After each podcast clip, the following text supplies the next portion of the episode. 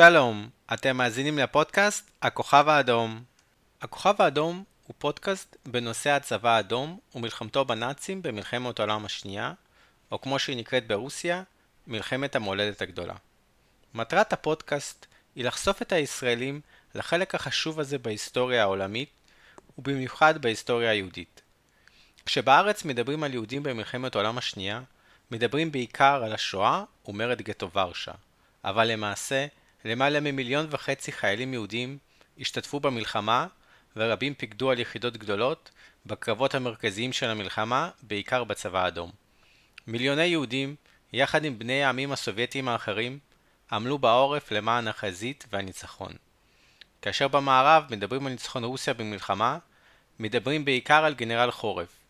זה כמובן מיתוס שנדבר עליו במהלך הפודקאסט. האם הייתה אנטישמיות בצבא האדום? כמובן שכמו בכל אירופה באותה התקופה הייתה אנטישמיות. אך באופן רשמי, האנטישמיות הייתה מחוץ לחוק. למעשה, את הצבא האדום הקים היהודי ליאון טרוצקי, או בשמו המקורי, לייב דוידוביץ' ברונשטיין. בברית המועצות, היהודים יכלו להתקדם מאוד גבוה בסולם הדרגות. על חלק מהגנרלים היהודים נדבר בפרק זה ובפרקים הבאים. לפי מפקד האוכלוסין משנת 1939, חיו בברית המועצות שלושה מיליון יהודים מתוך אוכלוסייה של 170 מיליון. מספר זה לא כולל את מיליוני היהודים שנוספו לברית המועצות לאחר סיפוח המדינות הבלטיות, מערב אוקראינה ובלארוס ומולדובה. לפי המפקד, רק שישה עמי ברית המועצות היו רבים יותר במדינה. הרוסים, האוקראינים, הבלארוסים, הטטרים, האוזבקים והקזחים. לעומת עמים אחרים, להם היו רפובליקות סובייטיות, ליהודים שהיו פזורים על פני מרחבים גדולים, הוקצה חבל אוטונומי על גבול סין. בפרקים הראשונים נספר על קרב חלקינגול, שבו נלחם הצבא האדום והצבא המונגולי כנגד הצבא היפני בין ה-11 במאי 1939 לבין ה-16 בספטמבר 1939. מלחמת העולם השנייה התחילה כידוע ב-1 בספטמבר 1939. אז רוב הצבא היפני באזור חלקינגול כבר הושמד. אם כך, מדוע אנחנו מתחילים לדבר על מלחמת העולם השנייה בקרב זה? ראשית, נכון שמקובל להתחיל את מלחמת העולם השנייה ב-1 בספטמבר 1939, אז פלשה גרמניה לפולין, אך למעשה המלחמה במזרח אסיה התנהלה עוד קודם לכן.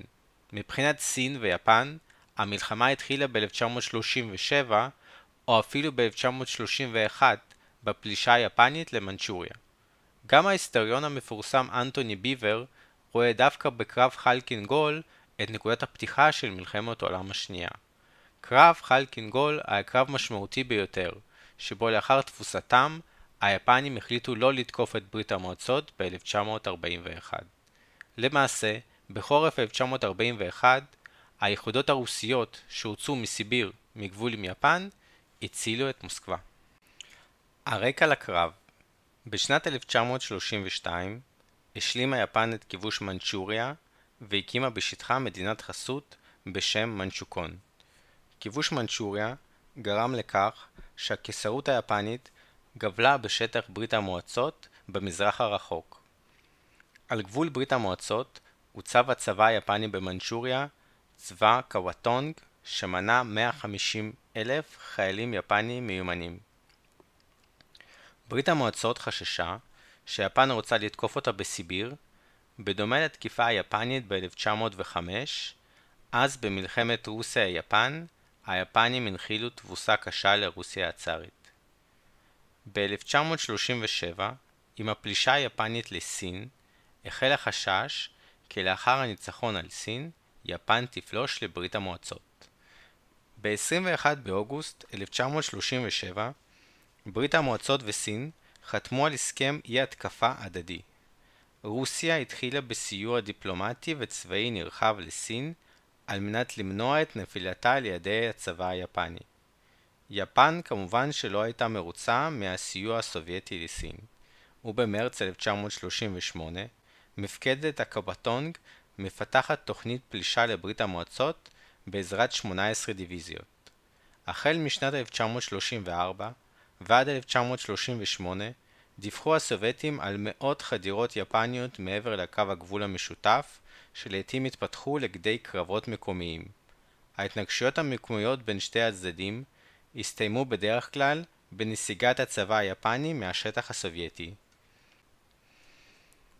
קרבות רציניים יותר בגבול רוסיה-יפן התרחשו בקיץ 1938 ליד אגם חסן. לא הרחק מאזור משולש הגבולות רוסיה, סין וצפון קוריאה של היום.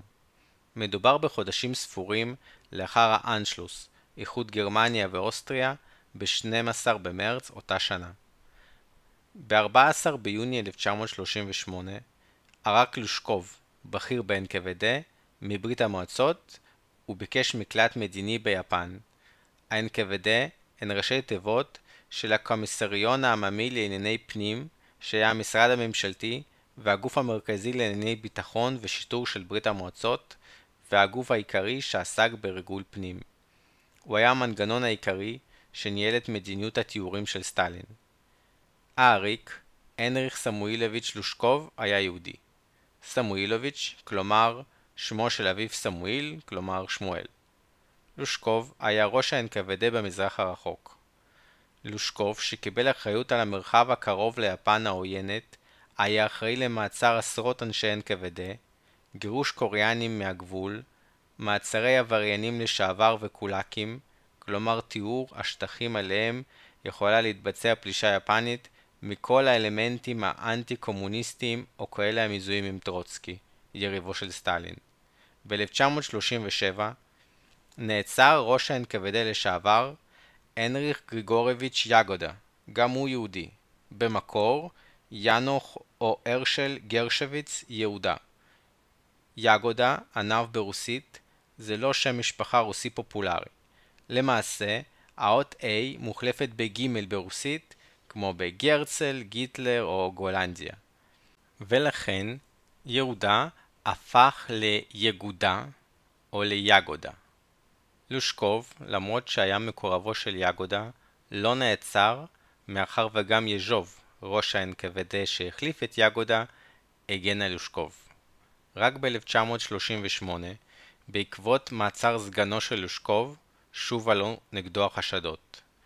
סגנו של לושקוב, מויסי אהרונוביץ' קאגן, כלומר משה בן אהרון כהנא, גם הוא יהודי, נקרא למוסקבה ונעצר בגלל הסתרת אחיו, תומך טרוצקי. ב-26 במאי 1938 לושקוב שוחרר מתפקידו. יז'וב, ראש ה-NKVD והפרוטג'ה של לושקוב, הודיע על כך ללושקוב בטלגרמה. השחרור מהתפקיד היה כביכול בשל רה-ארגון שבו לושקוב הועבר לתפקיד חדש במוסקבה.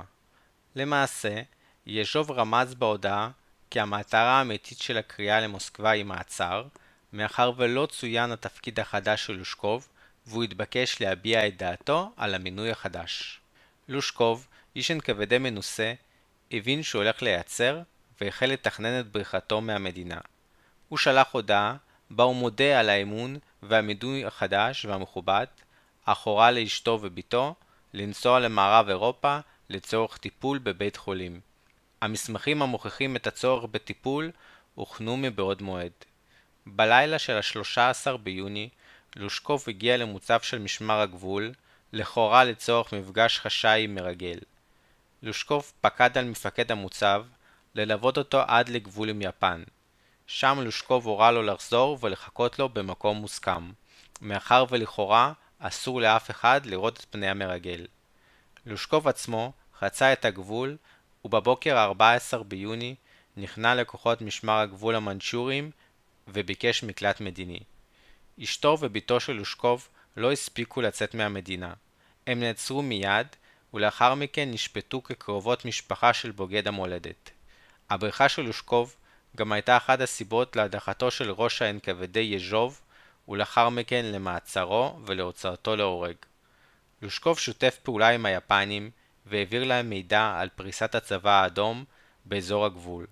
כמו כן, לושקוב דיווח על השפעת התיאורים הגדולים במהלכם הוצאו להורג קצינים רבים של הכוחות הסובייטיים שהוצבו באזור הגבול, ועל מידת המוכנות הקרבית שלהם. באוגוסט 1945, בעקבות התבוסה של צבא הקוואטונג היפני בידי כוחות ברית המועצות, לושקוף חוסל על ידי היפנים עצמם. בחזרה לקיץ 1938 בסוף יוני, היפנים החלו לרכז כוחות חי"ר וארטילריה ליד הגבול.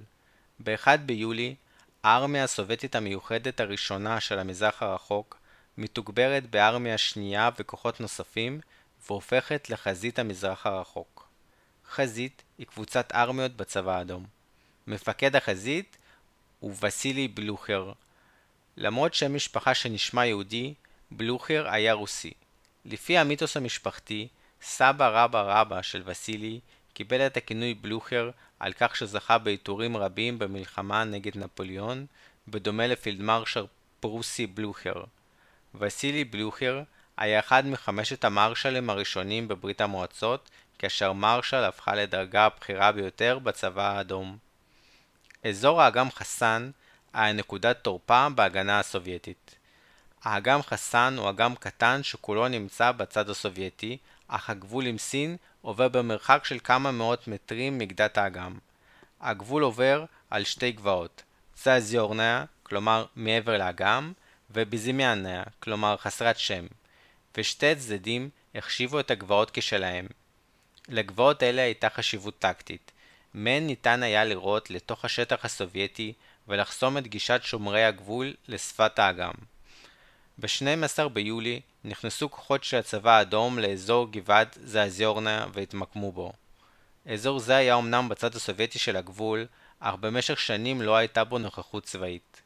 ממשלת מנצ'וקון ראתה בכך הפרה של סטטוס קוו באזור הגבול, וב-15 ביולי דרש שגריר יפן במוסקבה מממשלת ברית המועצות להשיג את כוחותיה מהאזור שבמחלוקת. בתגובה, הציגו נציגי משרד החוץ הסובייטי מפות של הסכם משנת 1886, לפיהן האזור נמצא בתוך שטח ברית המועצות.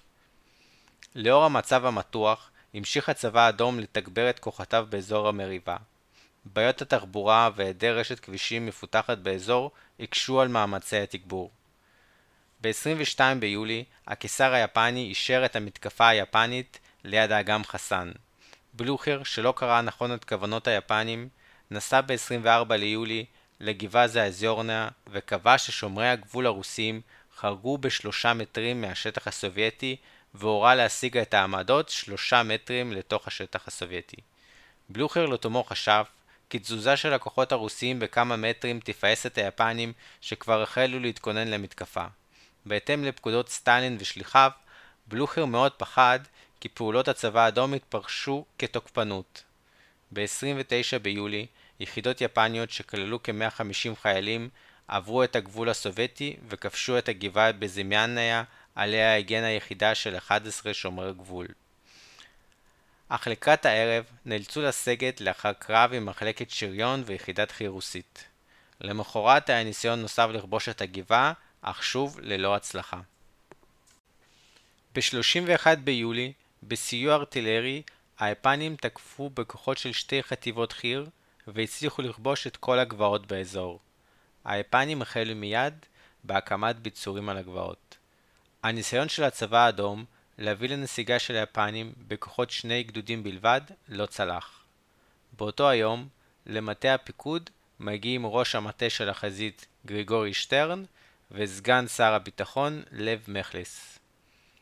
גריגורי מיכאירוביץ' שטרן, יהודי, בצבא האדום החל מ-1919. לאחר שפיקד על דיוויזיה, כלומר אוגדה, נשלח לספרד, ובין ינואר 1937 ואפריל 1938, תחת השם גריגורוביץ', שימש כיועץ הצבאי הראשי לממשלה הרפובליקנית של ספרד. החל מאפריל 1938, שטרן הוא ראש המטה של הארמיה של המזרח הרחוק תחת בלוכר. לב זכרוביץ' מרקליס, יהודי, בין 1907 ו-1910 חבר בפועלי ציון. ב-1911 גויס לצבא הצאר. מ-1918 במפלגה הקומוניסטית ובצבא האדום. בין 1922 ו-1926 היה מזכירו האישי של סטלין. בין 1926 ו-1930 למד באקדמיה הקומוניסטית לתואר דוקטור למדעי הכלכלה. מכליס ניהל את מדור הדפוס של המפלגה הקומוניסטית והיה העורך הראשי של העיתון פראבדה. החל מ-30 בדצמבר 1937, סגן שר הביטחון ומפקד המנהלה הפוליטית הראשית של הצבא האדום.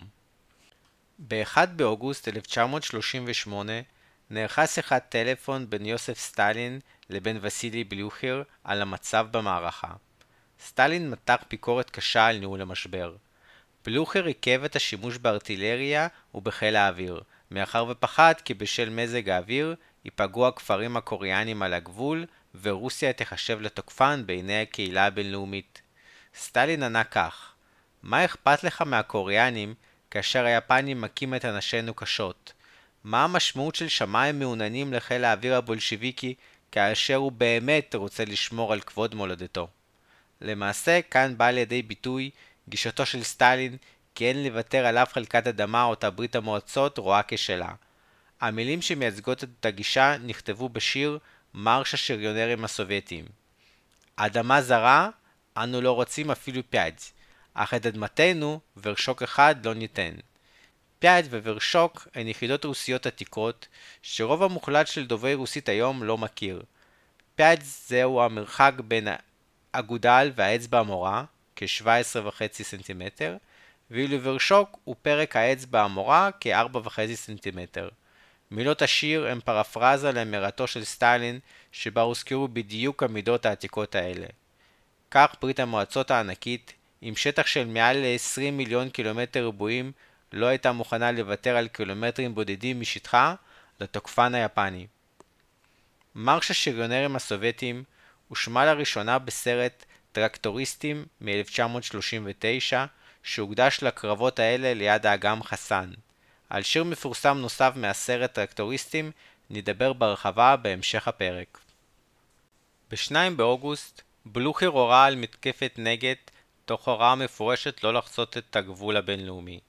הרוסים תקפו באזורים צרים, כמעט ללא אפשרות תמרון בשל האגם.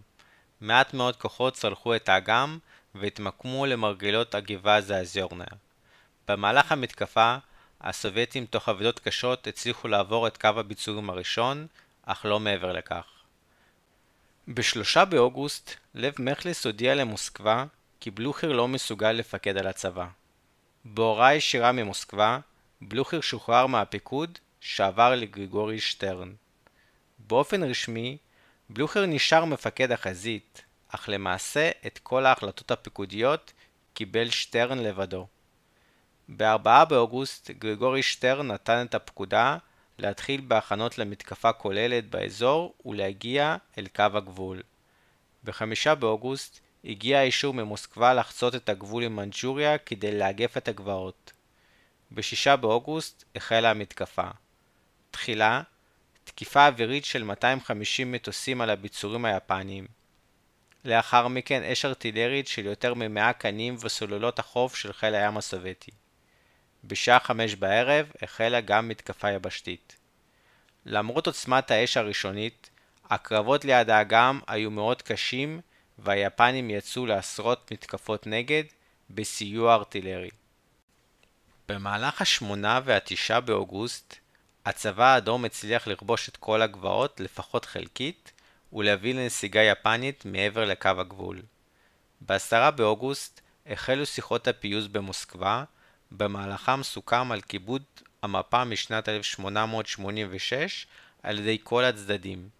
לרוסים היו כמעט אלף הרוגים ונעדרים.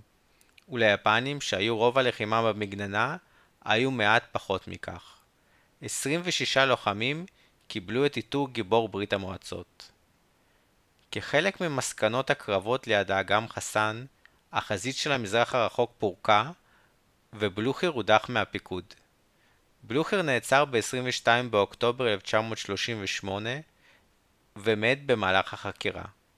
לאחר מותו, בלוכר הואשם בריגול לטובת יפן, בין היתר בשל ההוראה להזיז את העמדות של שומרי הגבול הרוסיים מספר מטרים לאחור לפני ההתקפה היפנית.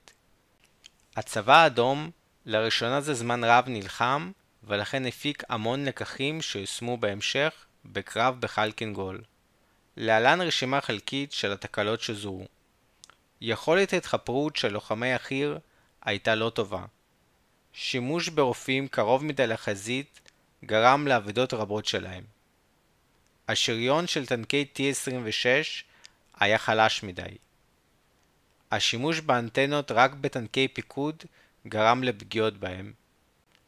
כאמור ב-1939 צולם הסרט הטרקטוריסטים שבו לראשונה הושמע השיר המפורסם שלושת השריונרים, על רקע אירועי הקרב חסן. המלחינים של השיר היו שני אחים יהודים דניאל ודימיטרי פוקרס, ומחבר המילים בוריס לסקין היה יהודי גם הוא. להלן התרגום שלי של השיר העננים קודרים מעל גבולנו, חבל קשה עטוב בתוך דממה. על גדות אמור המתנשאות עומדים נוטרי המכורה. מול האויב מוצב מגן איתן שם. שם מוצב אמיץ ועוצמתי, במזרח הרחוק של המולדת, גדוד שריון מהיר והתקפי. שם גרים, השיר לכך עדות הוא, כמשפחה שמחה וחזקה, שלושת החברים השריונרים, צוות של מכונת המלחמה. טל עבה נפל על הדשא, הערפלים הרחבים ירדו. בלילה זה החליטו סמוראים שהם את הגבול ליד הנהר יחצו. אך המודיעין דייק בדיווח. הוקפץ ונע במערך קרבי, במזרח הרחוק של המולדת, גדוד שריון מהיר והתקפי. נעו טנקים, מעלי הרוח, התקיף שריון מטיל אימה. ועפו ארצה סמוראים תחת לחץ האש והפלדה. וחיסלו, השיר לכך עדות הוא, את האויב באש המתקפה, שלושת החברים השריונרים, צוות של מכונת המלחמה. לאחר המלחמה, על מנת למנוע אי נמויות דיפלומטיות, המילה סמוראים הוחלפה במילים להקת אויבים. ניפרד כאן, ואתם תוכלו לשמוע את השיר שלושת השריונרים ברוסית מתוך הסרט הטרקטוריסטים ביצוע ניקולאי קריצ'קוב. להתראות.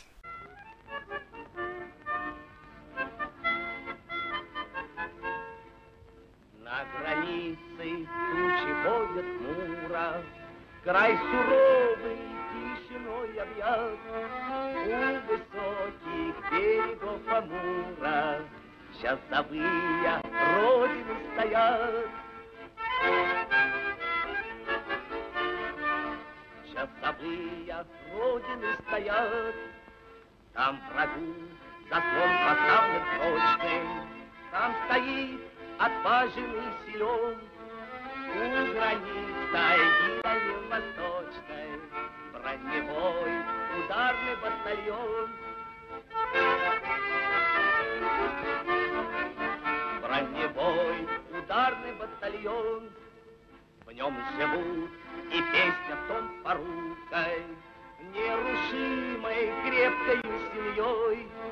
Три танкиста, три веселых друга, Экипаж машины боевой. Три танкиста, три веселых друга, Экипаж машины боевой. Траву легла роса густая, Полегли туманы у тайги. В эту ночь решили самураи Перейти границу у реки. В эту ночь решили самураи Перейти границу у реки. Но разведка доложила точно, И пошел командою взметен По родной земле дальневосточной Броневой ударный батальон. Броневой ударный батальон. Чались